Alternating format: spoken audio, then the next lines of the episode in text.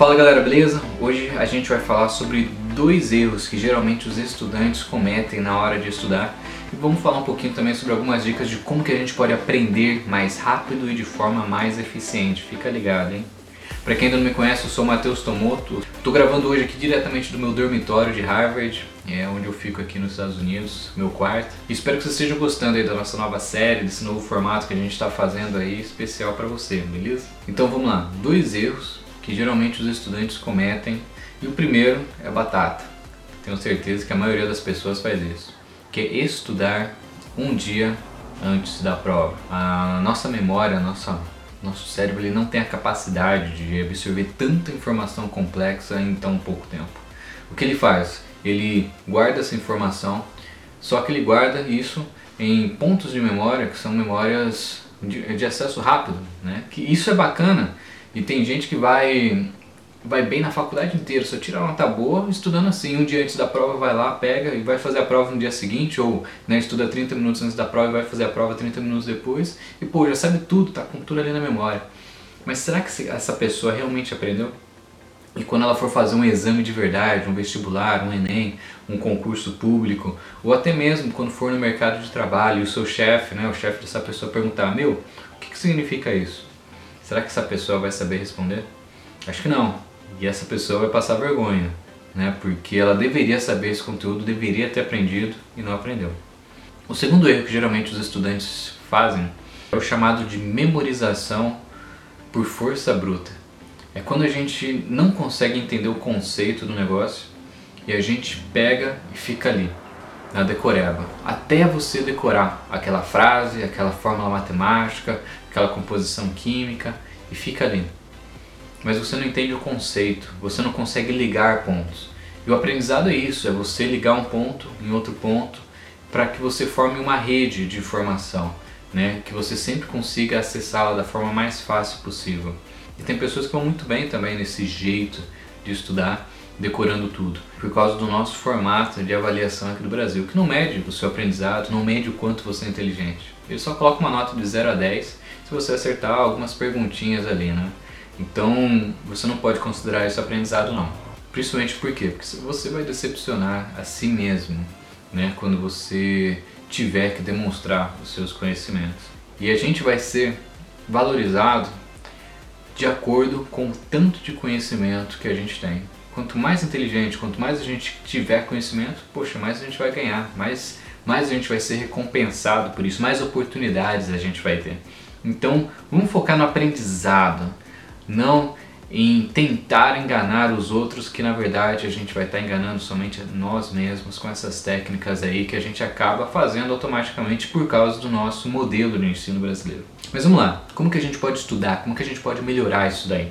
Vocês já sabem que em três meses eu consegui aprender a falar inglês, sem nunca ter estudado inglês antes, sem nunca ter é, aprendido nada, nem na escola. Vou falar algumas, algumas dicas aqui que me ajudaram muito a aprender e que pode ajudar você a aprender qualquer coisa mais rápido.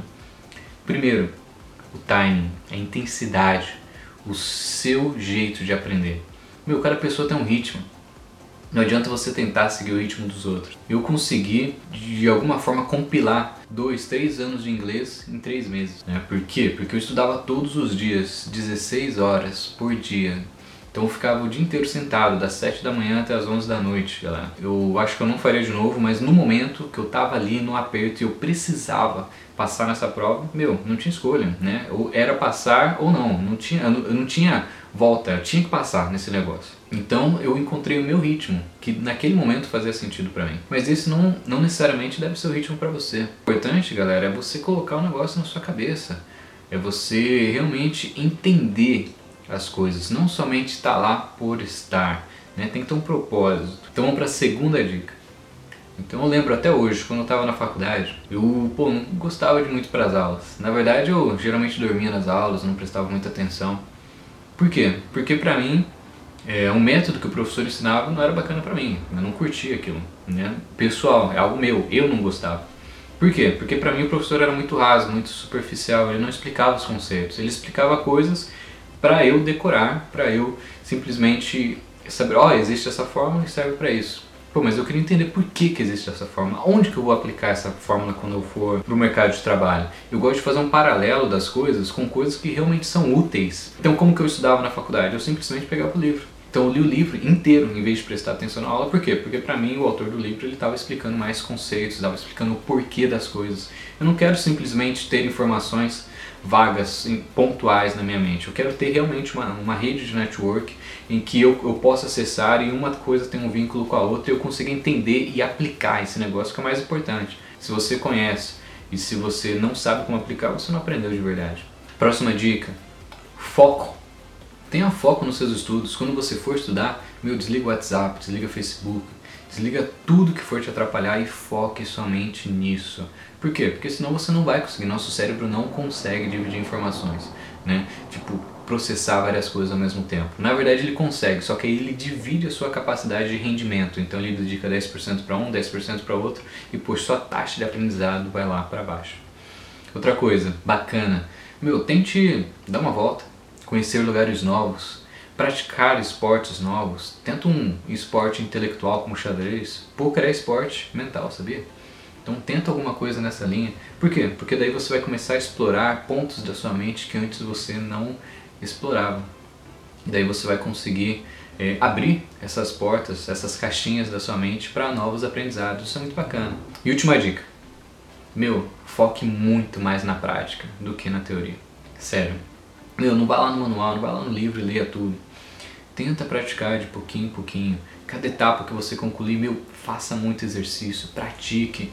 Tenta achar pessoas diferentes para você conversar, para você treinar aquilo. Tenta ensinar outras pessoas. Sério, você vai ver o resultado que isso vai dar na sua vida.